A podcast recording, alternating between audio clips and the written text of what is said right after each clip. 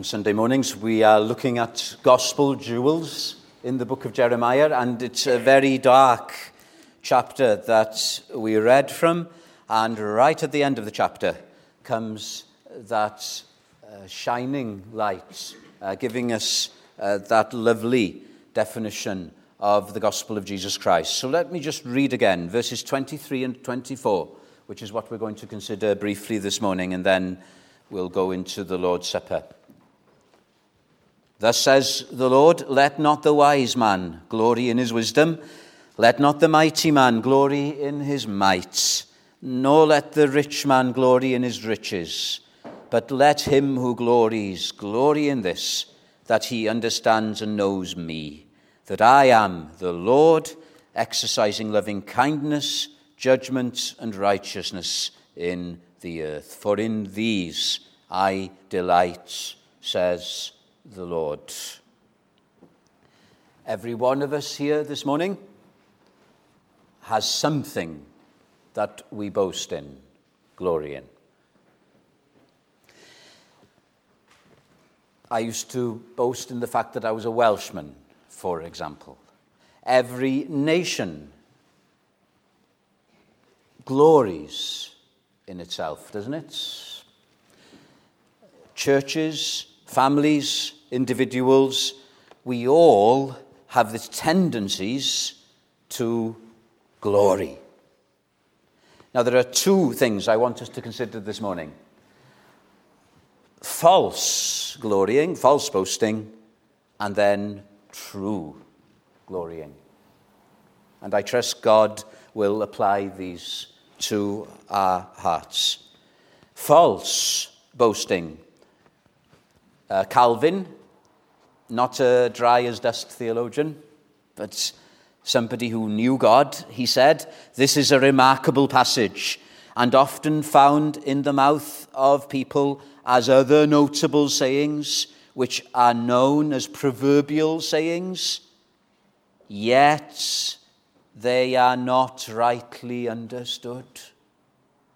Maybe you are familiar with these verses because they're well known, and yet you don't get what Jeremiah is saying. Now, my first task this morning is to deal with wrong things to glory in false boasting. And Jeremiah mentions a number of things. Wisdom. Let not the wise man glory in his wisdom. What we mean by wisdom here is human wisdom, human wisdom. Now, what is it to be wise? To be wise is to think the right things and do the right things at the right time for the right reason. Or to put it in a more colloquial way, wisdom is the answer to life, the universe, and everything, and in a way that is practical. Is there anybody here this morning who is boasting in their own wisdom? Think of the most intelligent person that you may know or may have read about. And th- they understand, don't they? They understand things of this world much better than any of us can. And this is my question How much does that knowledge, that intellectual ability, enable them to live? Does it mean that they are able to live? if you think of our society. And we are living in a time when people claim that we have uh, developed a great deal. So we are no longer bound by the shackles of traditions. Uh, we claim, don't we, today, uh, to uh, be free from the prejudices uh, of previous generations. And there are so many things now where we are uh, kind of boasting we have dealt with. We are uh, big on equality. We are uh, uh no longer uh, people uh, that were kind of bound as a previous generation. Has that improved our lives? If you think of society today, I think it's right to say in the West, society has never been more divided than it is today. There has never been more problems in families, more mental health problems, more immorality than we're seeing today. So, this is what Jeremiah is saying Let not the wise man glory in his wisdom. If you think that your ability, as it were, to understand life, human understanding, if that is the answer to living, well, it's not a very good one, is it? It's generally agreed that one of the wisest peoples that ever lived were the Greeks, right? Just before Jesus Christ came into this world, Greek civilization was probably one of those peoples that got as close as you can get to finding the truth, to finding wisdom by human ability. A lot of our um, institutions today are based on Greek society. This is what Paul said. I love these words. Uh, we started the meeting reading from 1 Corinthians chapter 1. Listen to Paul here. He's using the Greeks as the epitome of human wisdom, human understanding. And he puts it like this Where is the wise? according to this world. Where is he? Where is he? If you look at Greek society, it was immoral, it was all, all over the place. Uh, and he puts it like this 1 Corinthians 1 21 For after the wisdom of God, the world by wisdom knew not God. It's impossible to find the answer to life, the universe, and everything by our own understanding. And if we think as professing Christians that we are better off, we're not. Because Jeremiah here wasn't addressing the surrounding peoples, he was talking to a religious people. And uh, the people of Jeremiah's day, they thought that they had the answers. As we saw a few Sundays ago, they were boasting in a religious understanding. They were saying, the temple, the temple, the temple. Or some of them were saying, We have the scriptures, the scriptures, the scriptures. And that means we are wise. Well, in one sense, it does. you're turning to the right place uh, when you're uh, looking to the Bible for the answers. But just knowing the Bible doesn't make us wise, does it? And some of you, like me, were brought up in church, chapel. And I heard words uh, like sin and salvation, but I didn't understand their meaning. I didn't. I didn't have a clue. I didn't have a clue. Who is the man who is so wise that he can understand this? asks Jeremiah. If you look at the chapter, I don't want to go through it again, the chapter we read from. This society that had the Bible, that claimed to know God, that knowledge, because it wasn't uh, the right approach that they had. It didn't improve their society. The things that we read of in Jeremiah 9, uh, we read of deceit, we read of murders, we read of adulteries, we read of covetousness all the same sins that the surrounding nations were guilty of. So that's the first point Jeremiah is saying. You cannot boast in human understanding, human wisdom. And then he goes on to say, Let not the mighty man glory in his might. What's this? This is human strength, physical strength, or strength of personality. Now, that's what happens in society often. Uh, the people who are physically strong uh, or who have a stronger personality, they tend to wield that strength to have their own way. But Jeremiah says, this is not the answer. This is not the answer. Why not? Well, think of the sins that are listed in Jeremiah chapter 9. The power of sin. No amount of human strength can fight the power of sin, can it? There is one power mentioned here. Did you uh, hear it in the reading? It's personified even. Verse 21 For death has come through our windows, has entered our palaces to kill off the children. Death, the grim reaper, is personified. The Bible calls death the last enemy. It thinks of death as a person. And it doesn't matter how naturally strong we may be, one day that strength is going to diminish, and we're not going to be able to conquer death.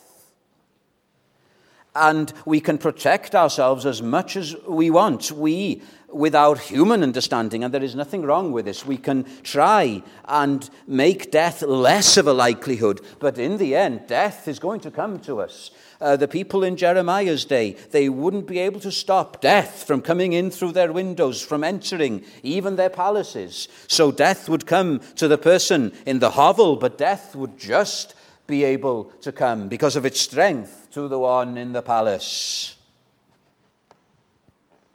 Uh, this was what really started me seeking. I wanted to have a religion that would deal with death. Don't you want that? Isn't it a shock this morning hearing of the passing of Brother Graydon? Some of you will have only spoken to him the other day, and now he's gone, death. But, my friends, this is the sobering thing death is going to meet us all one day, and we don't know when. We don't know. So, it's not your strength of personality or your physical strength that's going to beat death. Um, Dr. Martyn Lloyd-Jones, uh, many of you will have heard him preach here. He was a great preacher he was asked to preach in the funeral of a famous boxer, apparently, who lived in Merthyr. And Lloyd-Jones, he was, he was frightened.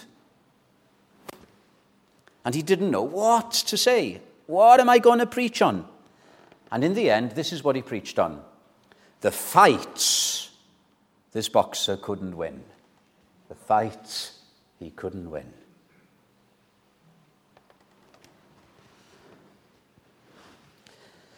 Riches. Let not the wise man glory in his wisdom. Let not the mighty man glory in his strength. And let not the rich man glory in his riches. Jesus told a story, we don't know if it was true, of a man who was rich, a rich farmer. And he was so wealthy he had a problem. He didn't know what to do with all of his goods, so he planned to build bigger barns in order to store his fruits and his goods. And he said, Take it easy, eat, drink, and be merry. You've got enough wealth to be able to relax and forget about anxieties. And you know what God said to him that night? Death came to his palace, and God said, You fool, you fool. Uh, this is what uh, one uh, old uh, theologian said many centuries ago, Thomas Fuller. Riches may leave us while we live. We must leave them one day when we die. I'm a pastor, so I don't know what it is to be rich. Not financially, anyway. Uh, but apparently, rich people are often unsettled because they're constantly worried uh, about their wealth. Is it safe? Is somebody going to take it from me? And uh, when you die, you're no longer going to have that problem because you came into this world naked, and naked you're going to leave it. Again, that's a sobering fact, is it not? Uh, there's a hymn which puts it like this There is an hour when I must part with all I most hold dear. Whether you're boasting in bricks and mortar, whether you're boasting in family, whether you're boasting in nation, one day, my friend, you're going to have to say goodbye to that. And you're going to have to walk alone that lonesome valley, the valley of the shadow of death. And every one of us is going to have to stand spiritually naked before God, our Creator. This is how Solomon, a very wise man, put it The race is not to the swift, nor the battle to the strong, nor bread to the wise, nor riches to the wealthy.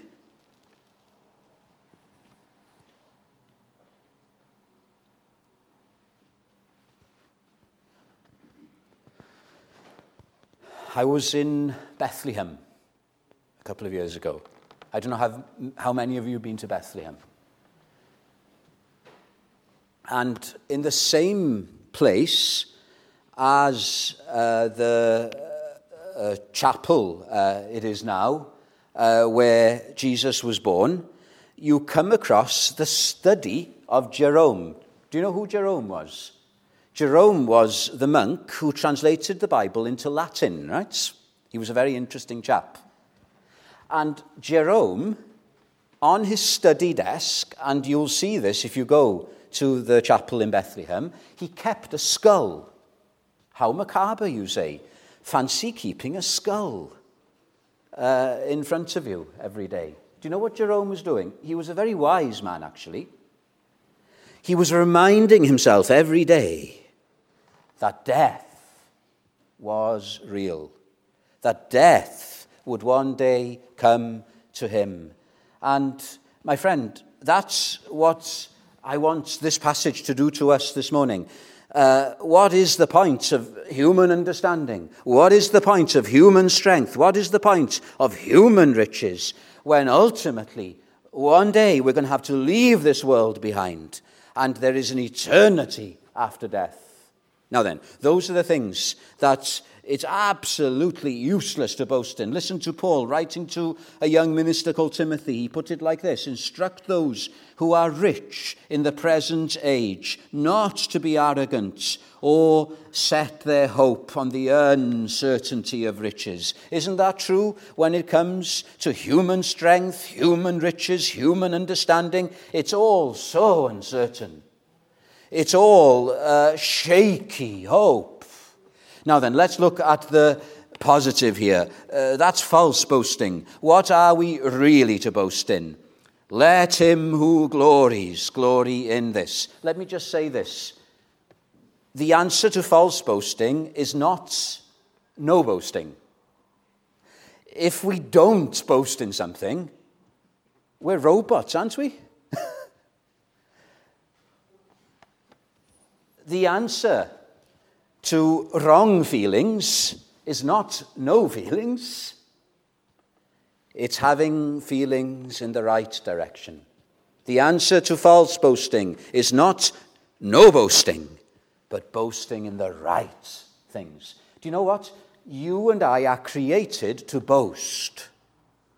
Uh, to use a slightly different word, we are created to worship. Have you ever seen dogs hold a service of worship? I've never seen dogs have a prayer meeting. I've never seen dogs have a meeting where they're barking together, organized barking, to praise God as their creator and sustainer.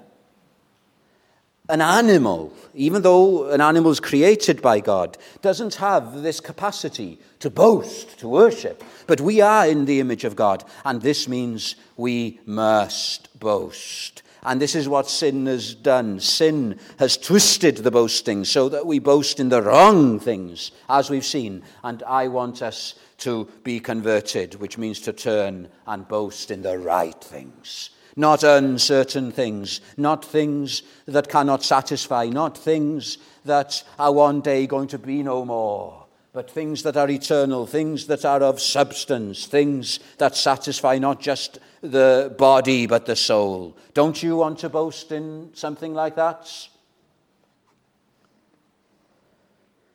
Uh, Augustine said, Thou hast created us for thyself, and our hearts are restless until they find their rest in thee. My friend, you're always going to have a restless heart until you boast in the right thing, in God.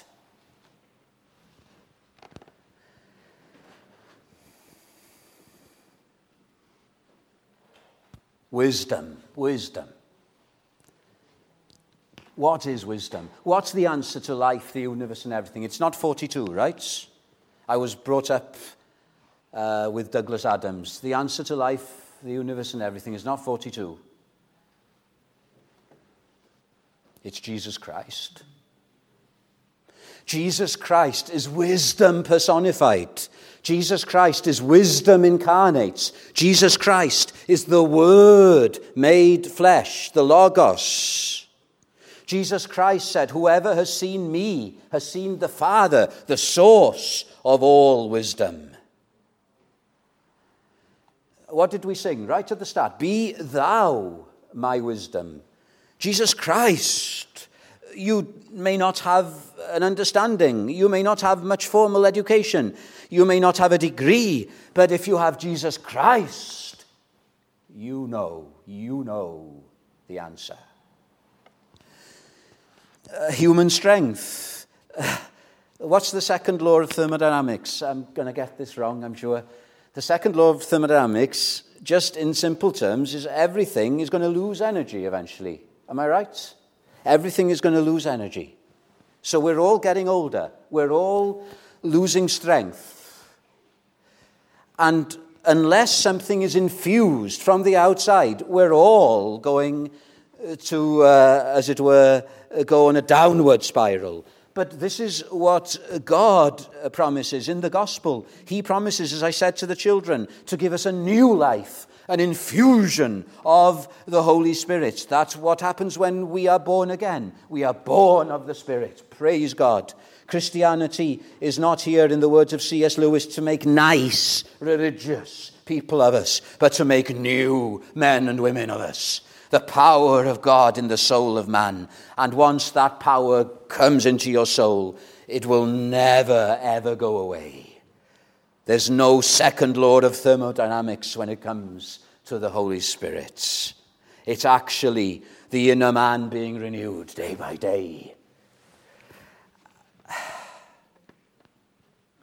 And if you know God, that God shaped hole in you makes you truly satisfied.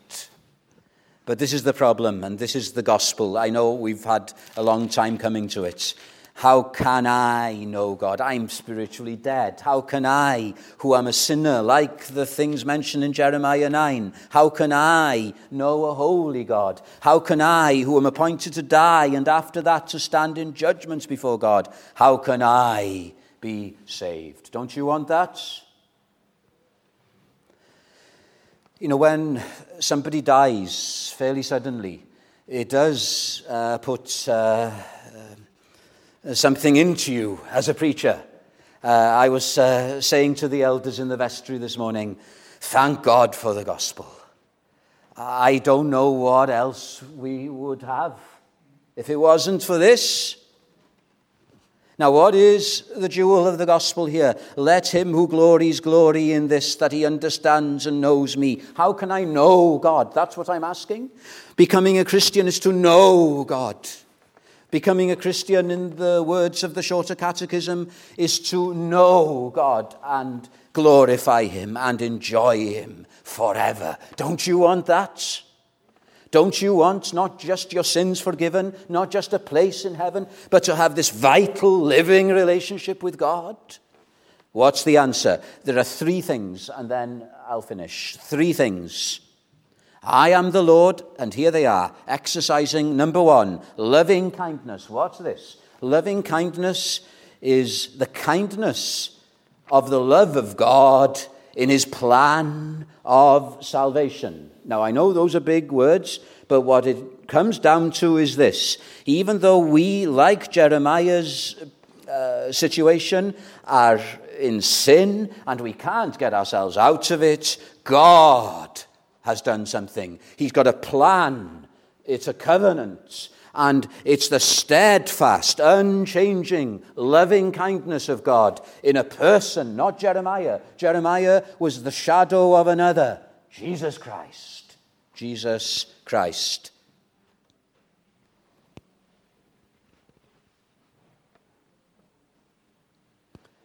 Judgment, judgment. What's that? Ah, you say, God is a God of justice. That's another translation. A God of justice. There's something in that which is a relief, isn't it? Because we live in an unjust society. And one day, God will bring justice about. He will vindicate the truth. But at the same time, there's something frightening about the judgment of God, is there not? if I'm a sinner, if I'm about to die, I'm not right with God, and I don't want to face God as judge. So, how can the judgment of God be good news? Well, it's linked to the loving kindness of God. I am the Lord, exercising loving kindness and judgment upon the earth. What is the good news? My friend, the good news is that in God's plan of salvation in Jesus Christ, his love and his judgment meet together. And we're going to remind ourselves of that in a moment. On the cross. On the cross. You know, it was the cross that was the crux of God's plan. All of the preparation for centuries before, even in the prophecies, details being uh, prophesied, all of the preparation leading to that one climactic moment. And this is the astounding thing. The moment that Jesus Christ was hanging on the cross, it looked as if the devil and death and sin had won. It was weakness uh, and shame on the cross. But this is the glory of the gospel of Jesus Christ. It was in the weakness of God that the power of salvation was released. You see, we don't think like that, do we? We think of strength, but God's way of salvation, it's that in weakness, in weakness, his gospel is achieved. I find that amazing. Let me just read again uh, from 1 Corinthians chapter 1 Christ, the power of God and the wisdom of God. The foolishness of God is wiser than men, and the weakness of God is stronger than men. It's victory on Calvary from the jaws of defeats. Just when Satan thought, I've got him, I've got God's only begotten Son, I'm going to do away with him. It was at that moment that Jesus Christ bore God's wrath for your sin and mine, tasted our judgments, took the penalty so that death might be broken and we might have a hope, an eternal hope. This is so profound, we just can't go fully into it. And righteousness righteousness. This isn't just a characteristic of God. God is righteous.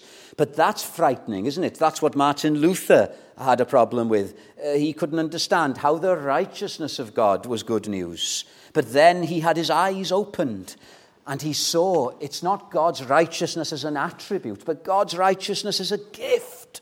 A gift. On the cross, Jesus Christ made a transaction uh, there was a glorious exchange. Think of a financial transaction. There was a glorious exchange. So our debt was placed on him, but then his credit was imputed to us. That's what righteousness means here. It's the righteousness of God in Christ. can, can you see now why this is something to glory in? That, listen, uh, Paul, as we started the meeting, Christ, who became for us wisdom, righteousness, sanctification, redemption. So let him who boasts boast in Christ. Listen to Paul. I'm not ashamed. The opposites. I'm thrilled. I'm thrilled. I was um, listening the other day to John Motson. Is it John Motson, the football commentator, being interviewed on Desert Island Discs? And the interviewer said to him, You've got a deep love for the game. And it comes through, doesn't it? In his commentating when he was a commentator. And here's Paul. He's got a deep love, a deep love for lost souls. He's got a deep love for the Savior who is the power of God unto salvation. It shows I'm not ashamed. I'm thrilled. I'm over the moon. I'm bowled over by the gospel of Christ because it's the power of God unto salvation to everyone that believes. To the Jew first, to the Jew of Jeremiah's day, to the Jews who crucified him in Jerusalem, and to us. And in it, the righteousness of God is revealed, this gift of righteousness. Uh, uh, I'm coming to a close, I promise. what are you boasting in this morning? Are you boasting in your nationality? There's nothing wrong in being whatever nationality you are. But you can't boast in that. Are you boasting in your abilities? Are you boasting in the fact that you're rich? Are you boasting in the fact that you're strong? All of those things will run out one day. Are we boasting, those of us who belong to this church, in the name of our church? We shouldn't boast in this church.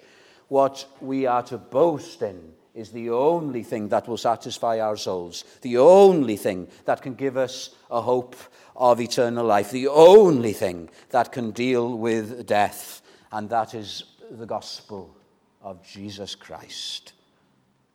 Forbid it, Lord, that I should glory, save in the death of Christ. It's a strange thing to glory in, isn't it? You know, the cross has been uh, anesthetized, but it wasn't something uh, romantic. It was, it was really a horrible place. It was bloody. He was naked. He was hanging there in shame. He was the offscum, the offscouring of society. And yet, we're boasting in that. Because there, there, the power of God was fulfilled. Well, we're going to finish there. And as we come to the Lord's table, are you trusting, as Tony asked, are you trusting in this person for your salvation? And if you're trusting in him, praise God, but boast in him, my friend. Boast in him. We can't get too much of Jesus Christ for his name's sake.